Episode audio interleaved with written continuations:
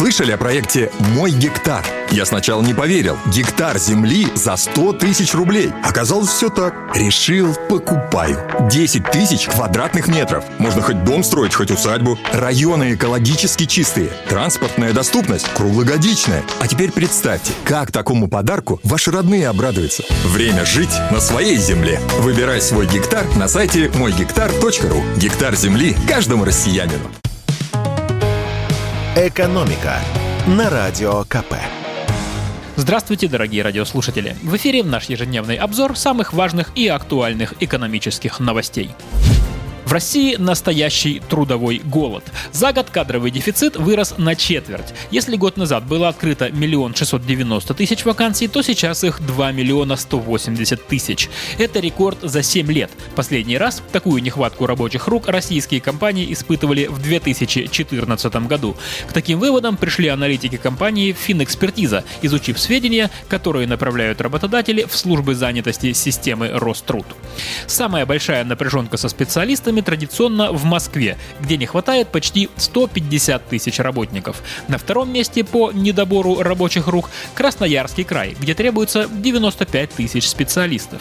Серьезный кадровый голод испытывают Ростовская, Амурская, Иркутская и Московская области. В каждой из них открыто около 70 тысяч вакансий. А вот в Ингушетии и Северной Осетии почти нет дефицита рабочих.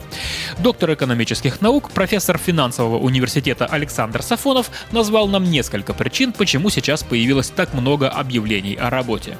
Во-первых, некоторые из открытых вакансий фактически сейчас заняты, но работодатели планируют замену, то есть хотят найти новых работников, а нынешних уволить. Во-вторых, многие вакансии по сути являются фиктивными. Работодатели их заявляют, поскольку они обязаны это делать по закону. А когда потенциальный работник откликается, то узнает, что брать его никто не собирается. Да, странно, но такие вот странности характерны для некоторых бюджетных организаций. Кроме того, на российском рынке труда сегодня дефицит трудовых мигрантов и его пытаются компенсировать. По сравнению с допандемийными временами сейчас в России на полтора миллиона гастарбайтеров меньше.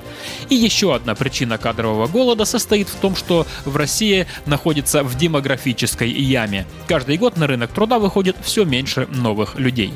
По словам профессора, для некоторых работников и компаний такая ситуация на рынке труда может стать плюсом. В частности, это дополнительный стимул для развития производительности труда или замены работников машинами. А еще, чем больше дефицит кадров и чем выше конкуренция работодателей на рынке труда, тем сильнее должна вырасти зарплата.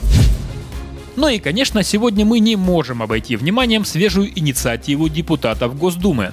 Перед самым Новым годом депутаты предложили осчастливить 42 миллиона российских пенсионеров, начать выплачивать 13-ю пенсию всем и каждому. Такой законопроект уже направлен в правительство. Депутаты подсчитали, сколько денег на это уйдет в следующем году. 13-ю пенсию по России оценили в 786 миллиардов рублей. Авторы идеи считают, что таким образом можно компенсировать реальное снижение пенсий из-за высокой инфляции, да и просто поддержать пенсионеров.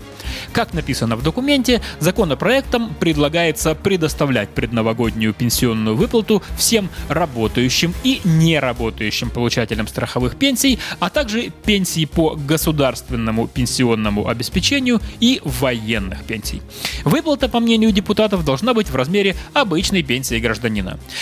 Ну, что на это можно сказать? Чисто теоретически это сделать реально. Хоть 13-ю, хоть 15-ю. Однако не все так просто.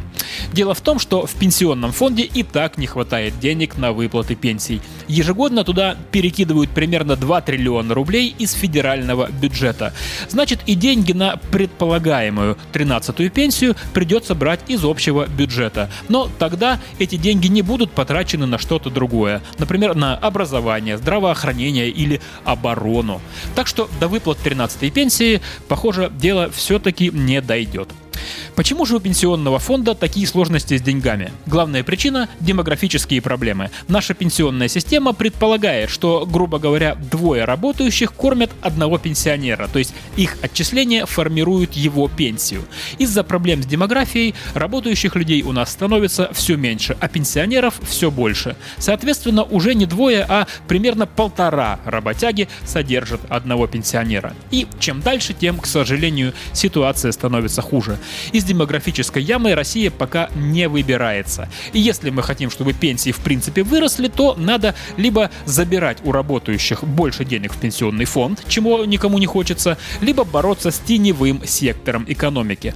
У нас огромное количество людей работают в серую и не платят ни налоги, ни отчисления. Но при этом пенсию, хоть и маленькую, они получать все равно будут. По разным подсчетам таких людей до 30 миллионов. Если всех их заставить платить налоги, то и бюджет у нас будет совершенно другой. И пенсию можно будет поднять тысяч на 10 как минимум.